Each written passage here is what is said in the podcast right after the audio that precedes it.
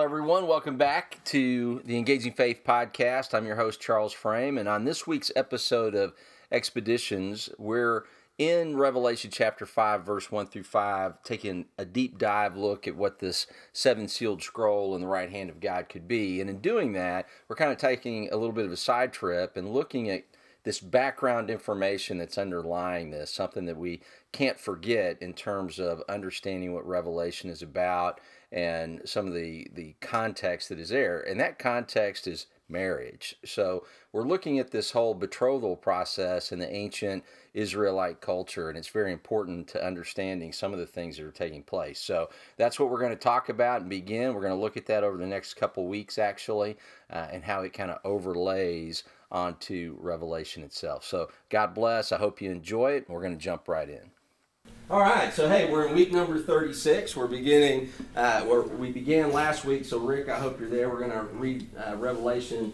chapter 5, verses 1 through 5 again. And we're really taking this side trip, right? We've got to, it now's the time to really kind of take a side trip because of this scroll that is, has been identified, okay? And because not only the scroll, but some of these events that we're seeing. Uh, we need to have this backdrop in our mind that we're going to talk about today because it's important to the to Revelation and to what's going on. So, Rick, go ahead, read uh, chapter five, verses one through five.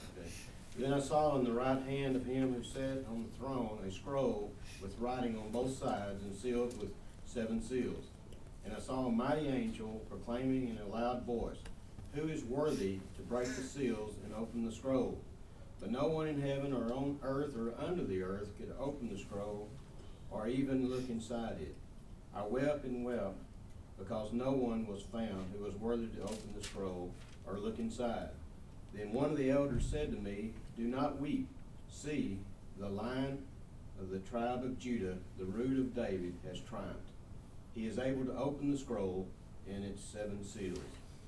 Amen. Amen. So we, uh, you know, we've already talked in depth, uh, you know, about about this scene. So we're not going to go back and revisit that. But here we are, right? I mean, we've got this scroll, and we got Jesus, the Lamb of God, who who has now revealed Himself. Is or we're about to see that, right? Uh, next.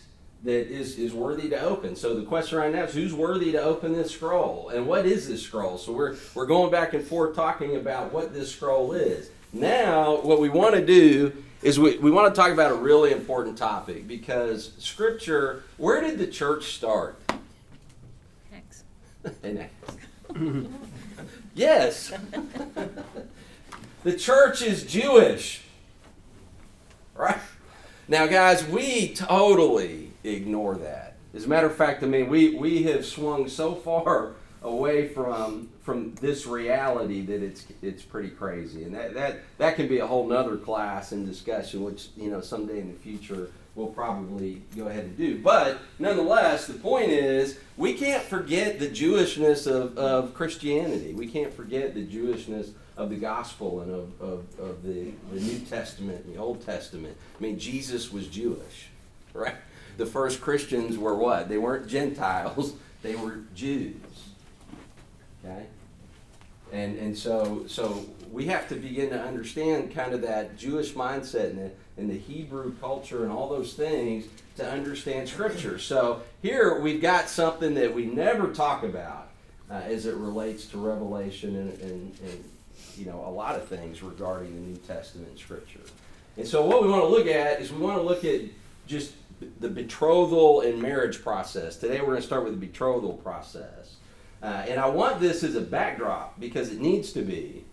You need to have this in the back of your mind as you're thinking about what's taking place in Revelation.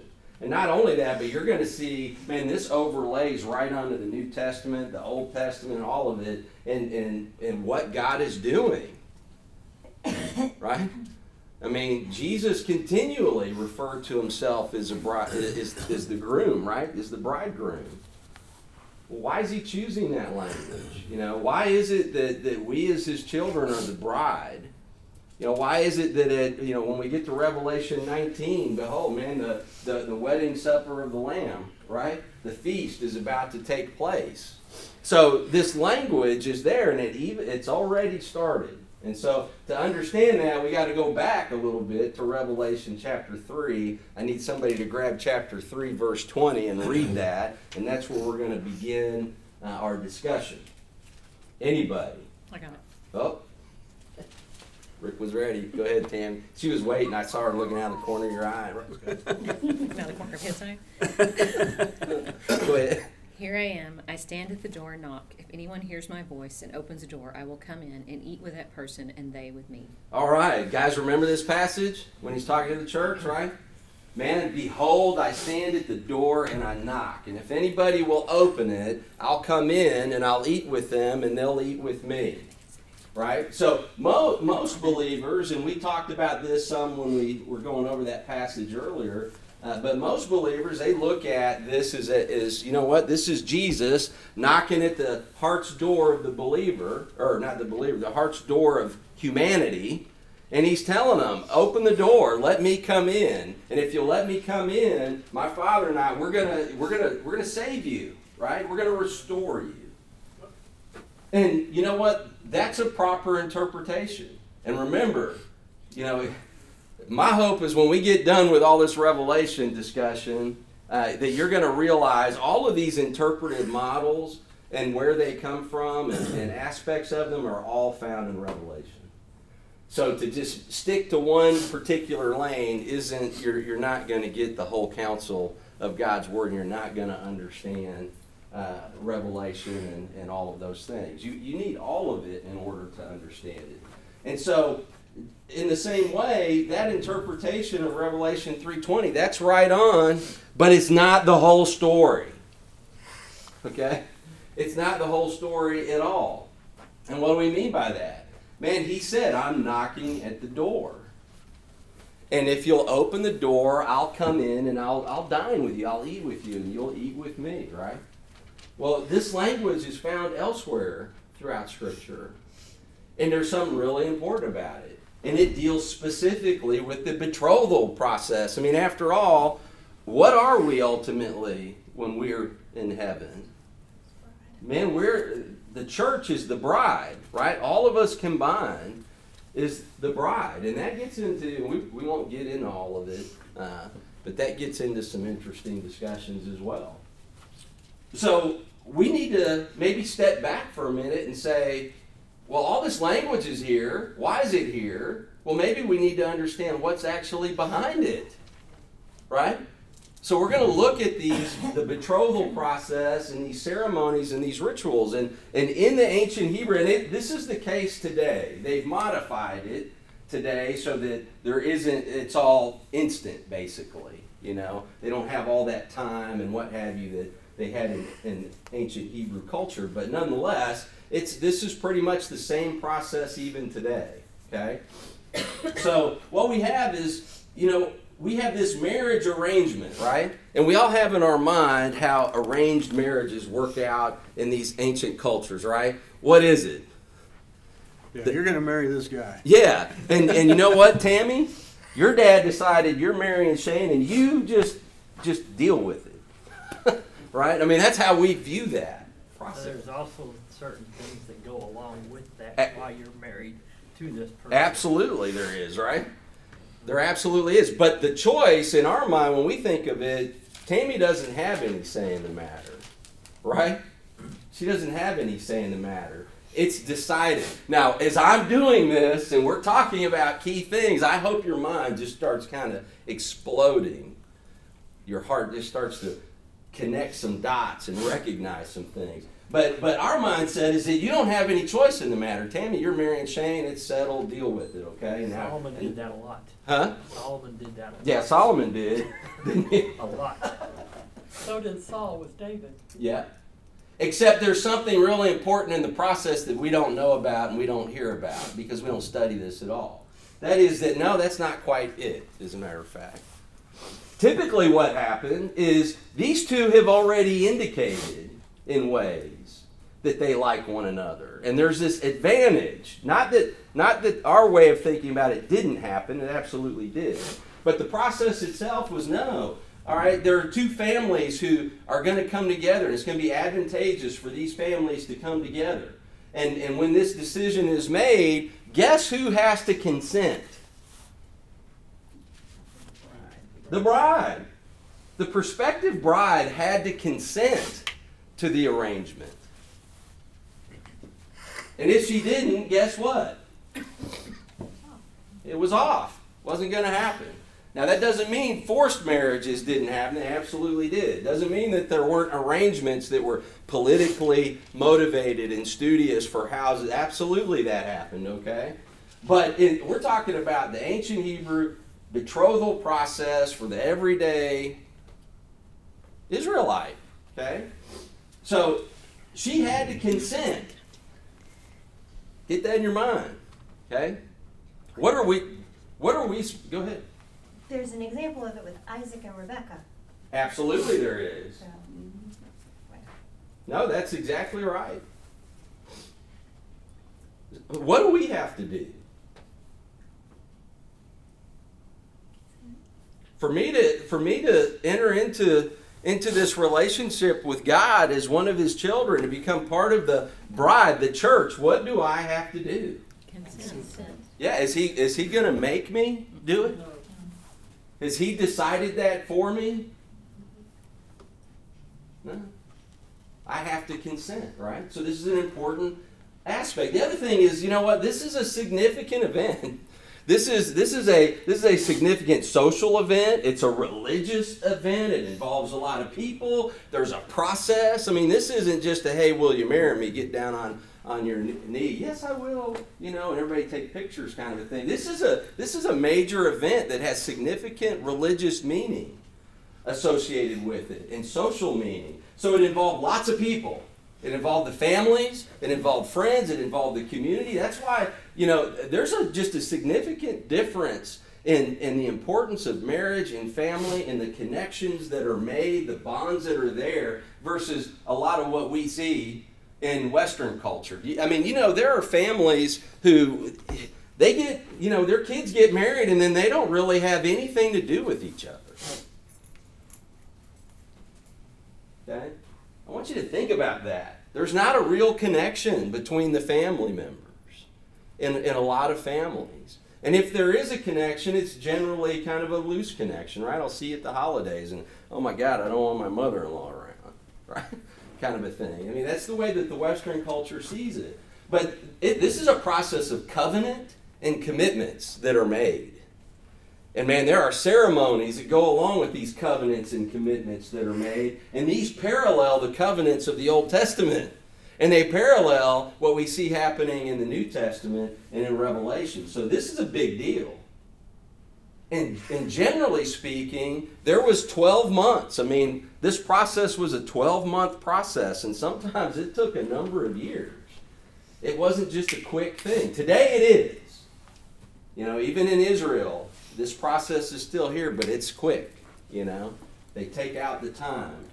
So, and here's the big deal when all this is decided, okay, the consent hasn't happened yet. The father knows, hey, Tammy's got eyes for Shane. And, and Shane's dad knows, hey, you know, Shane's got eyes for Tammy, and this this is a family uh, relationship that we want to move forward with, all that kind of good stuff. And so the process is going to begin. There's a go. All right, I know this, so now we're going to start that process, okay?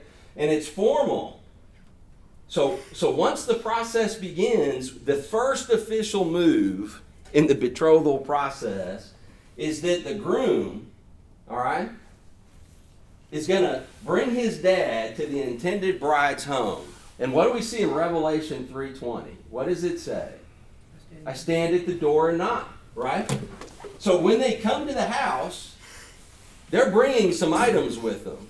They're bringing a betrothal cup, they're bringing wine, and they're bringing the anticipated price. What, what is the price for the bride in a pouch? That man, does any of this ring any bells? The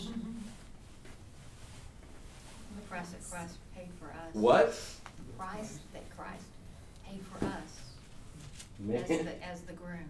Amen. And what did he do?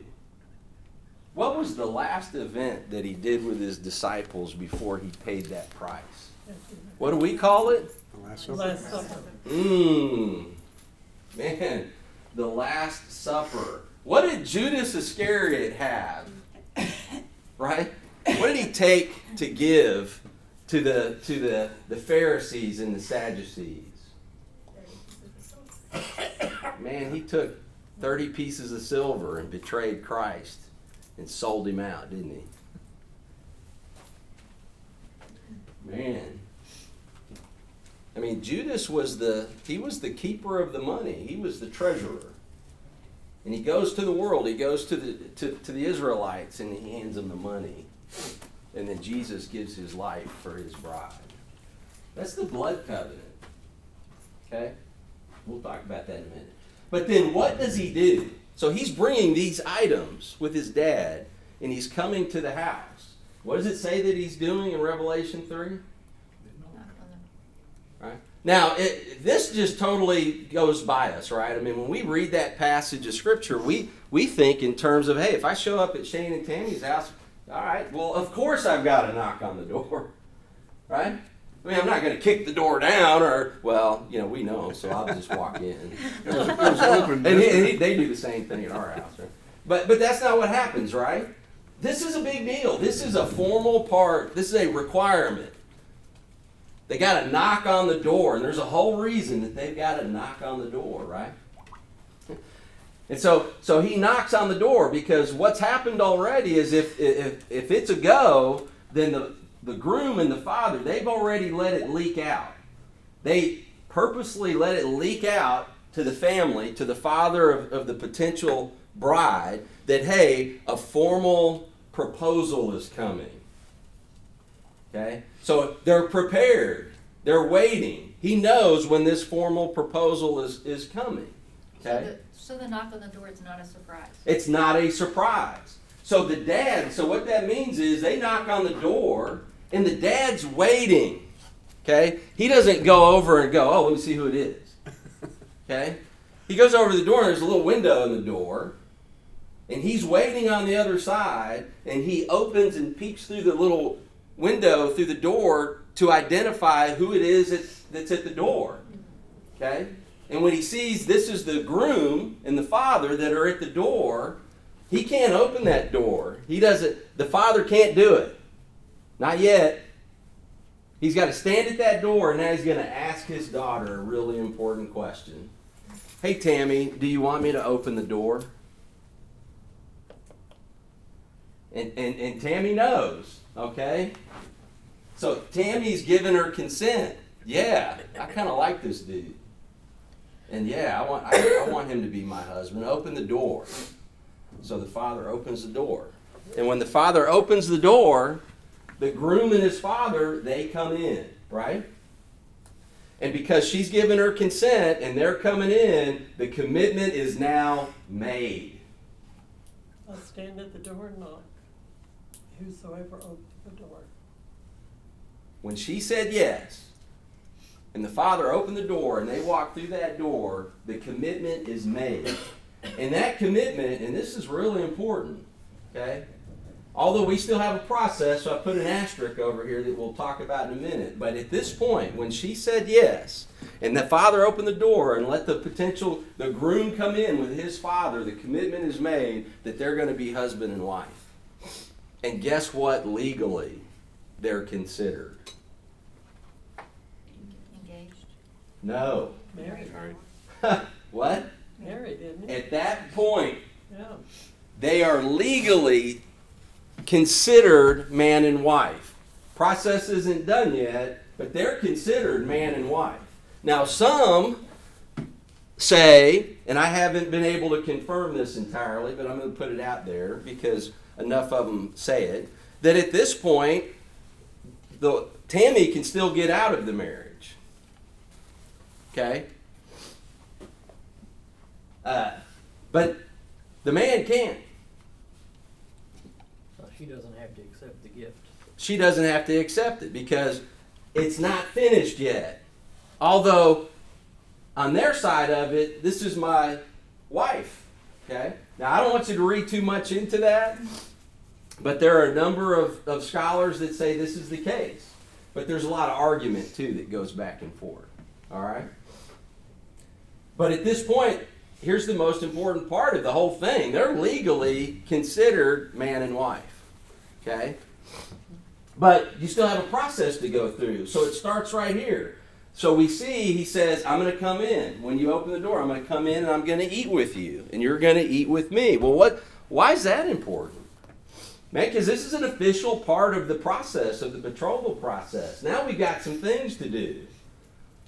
We got to work out details. We got to we got to talk about things like, you know, hey, what is they haven't even finalized yet. Although he knows what the price is there you know actually it's pretty well established at that point what the price is going to be etc but they've got a lot of haggling now that they're going to do okay? And they've got to work out a lot of details about the marriage and the, the wedding event and all these kinds of things and they're going to work out and it's called ketubah which we'll we're not going to talk about today but we'll talk about it next week. Uh, they got to work that process out. And it starts over a meal where the families are coming together and they're going to begin negotiating. They're going to start talking about what's she bringing, what are you bringing, what are your roles and responsibilities. Make sure that Tammy understands purity and all these things that are required. Okay? All that kind of good stuff. It's going to all get worked out. And man, that's a raucous time in the Jew. Okay? And, and these are important little details because we're being sanctified aren't we? I mean, when we're here, aren't we going through a process when we've accepted Christ? Man, when we've said you're you're my Lord, now what's happening? What's what what's Darren having to go through? Man, Darren, you got this. We got to get rid of that because God requires holiness, and you're holy because He's holy and He's in you. And so that holiness means, you know what, Eric, you're not going to do those things that you used to do. You're not going to think the way that you used to do, and I'm going to work that out of you. And this is part of what it means to be my bride, and right to be part of my household and my family. And I'm going to do things. I'm going to give you gifts because that's part of the process, right? And so, the very first thing that would happen when they would come in is that the members would there's this process. I mean, remember, he's brought this betrothal cup and he's brought wine.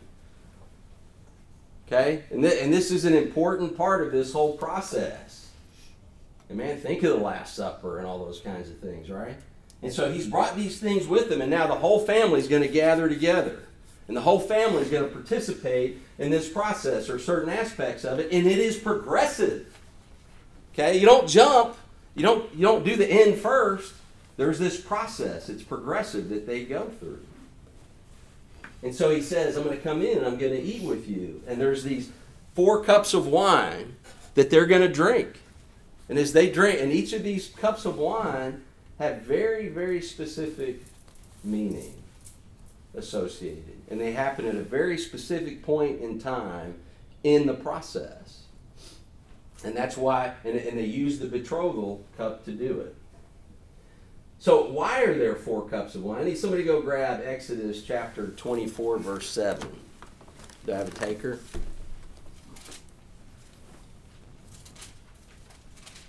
Anybody?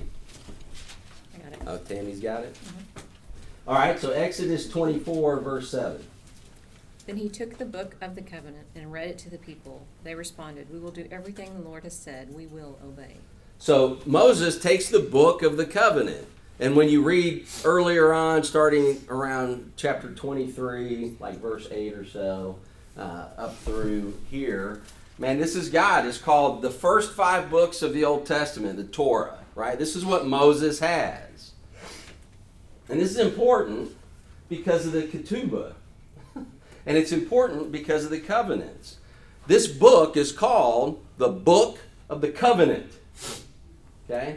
So, in these first five books that make up the Torah, the book of the covenant that Moses reads to the people and tells them, and there we're going to do everything the Lord tells us to do, man, you have basically seven covenants that are outlined in the Torah. And those seven covenants really get moved down over time into four overarching covenants. Now, man, there should just be some imagery coming in your head, right? I mean, how many of these created uh, creatures were around the throne?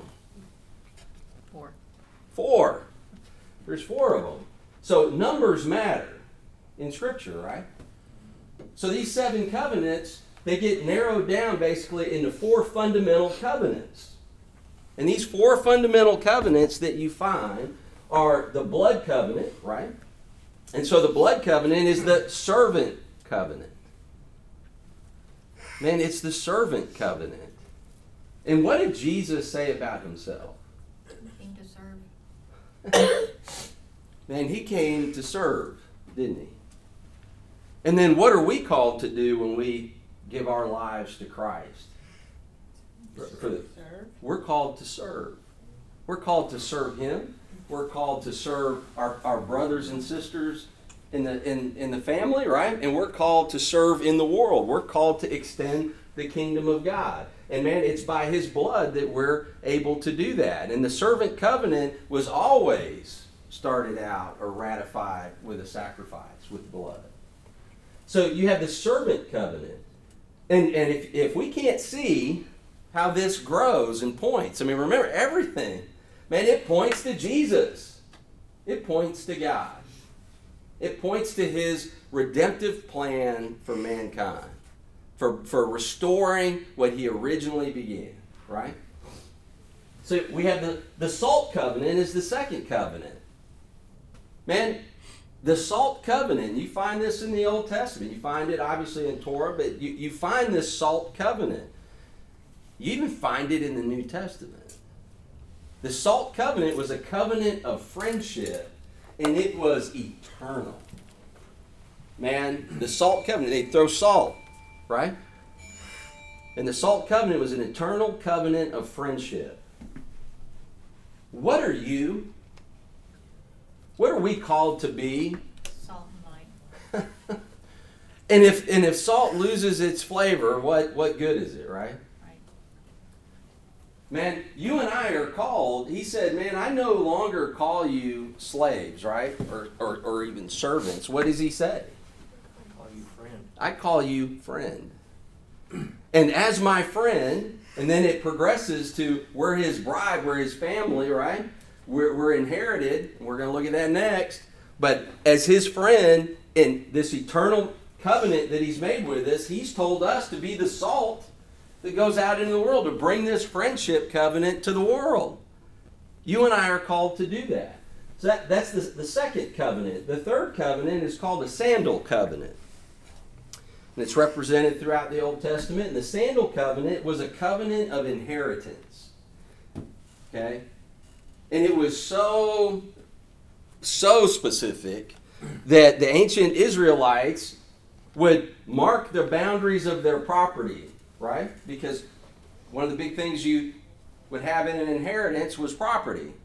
Okay? So they would mark the boundaries of their property with old sandals.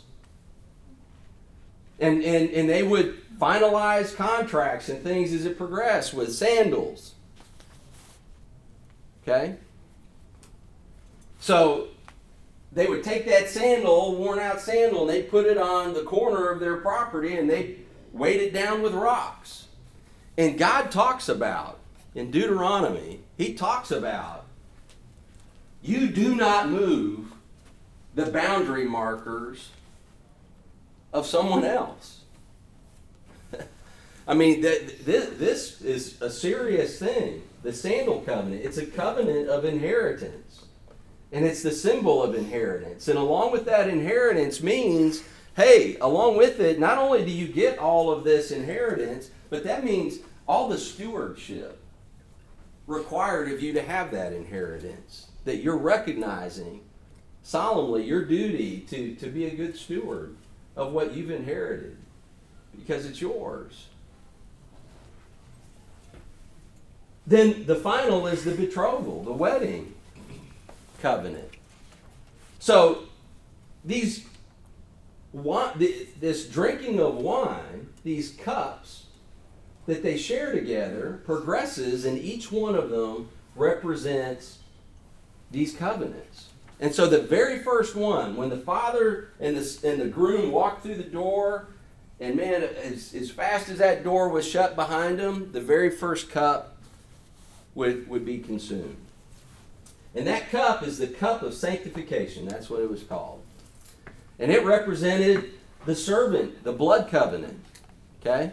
And the whole family participated. So, man, as soon as they walked in and the door was shut, the whole family, everybody, from the age of accountability and up. Okay, so the little kids weren't, weren't drinking wine. But the age of accountability and up, they would all participate. And the bride and groom being there represented the, the, the groom, or pardon me, the groom and his father represented the groom's family, right? They would all drink and partake of this cup of sanctification together. The whole family did it. Okay? And, and what was that meaning? It was meaning that, hey, we're going to serve. As they were drinking that together, they're saying, our families are going to serve one another. We're coming together.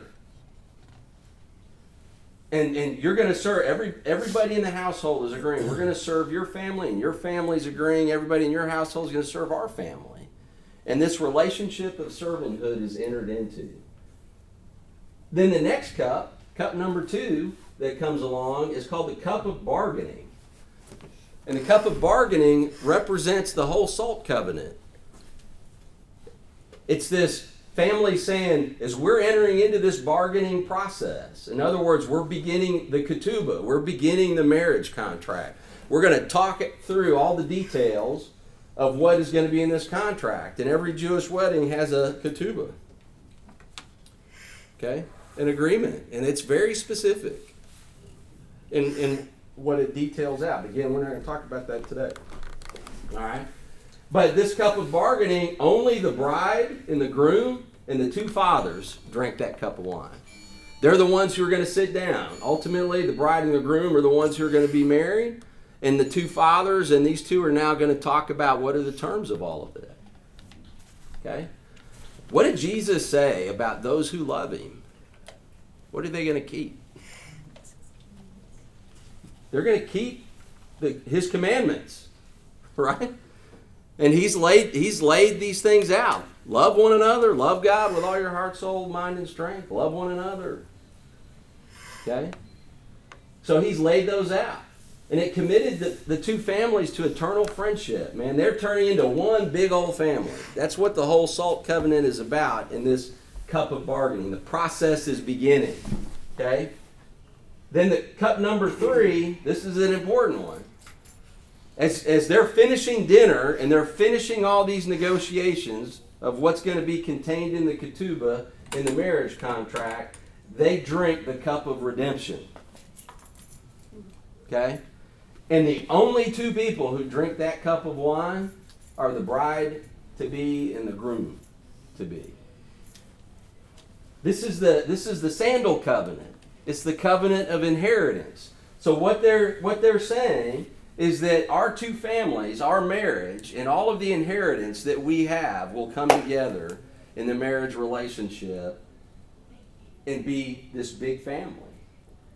You know, we talk about, you know, being adopted in as children into the family of God and the inheritance that we have by being adopted in.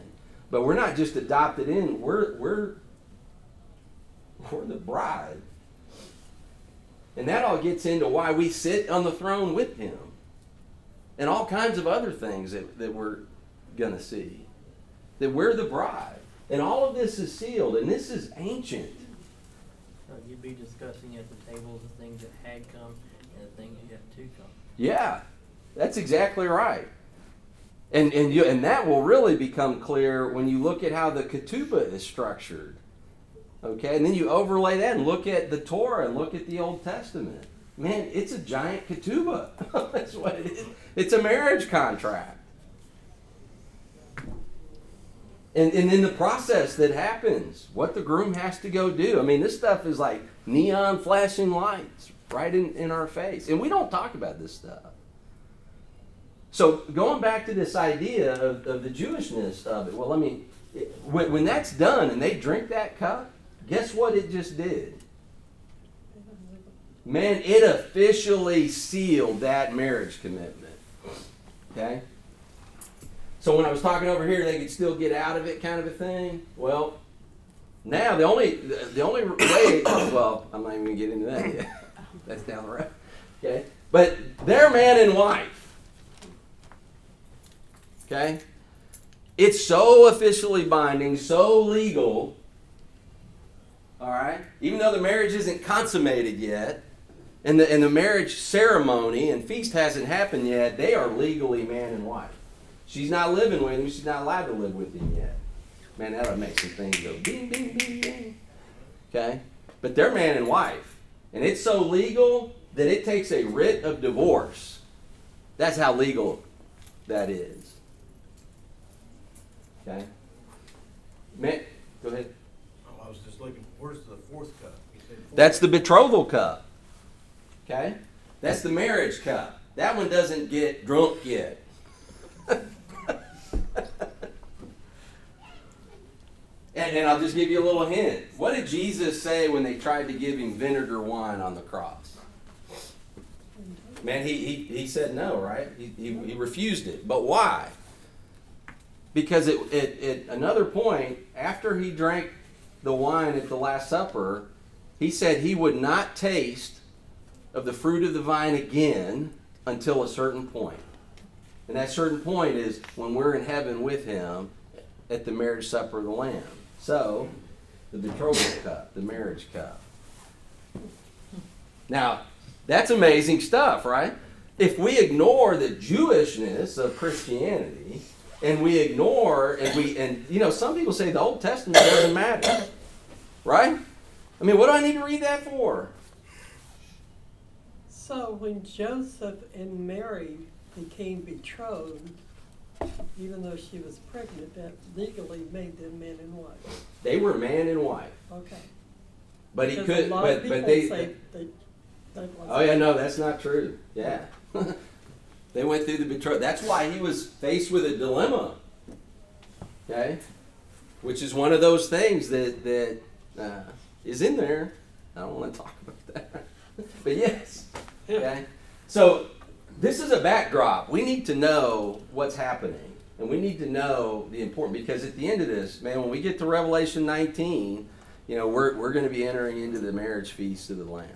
Okay, it's a gruesome one, in one, in one sense because of you know uh, what's going on. But th- this is a this is a backdrop. You got to understand what's happening. Okay.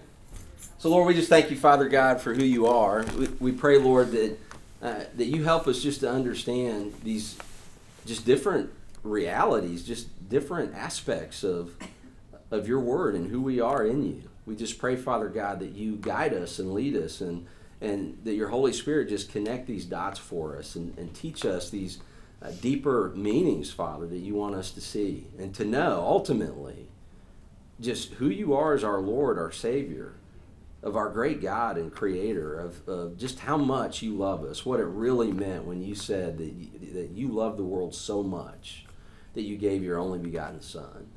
Lord, so that we understand fully and completely what your Spirit is doing in us, the gifts that you give, and, and, and just all that you're doing. We just ask that this morning, uh, during the service and the time that we spend together, that you be lifted up and that you be glorified. We ask all these things in Jesus' name. Amen. Amen.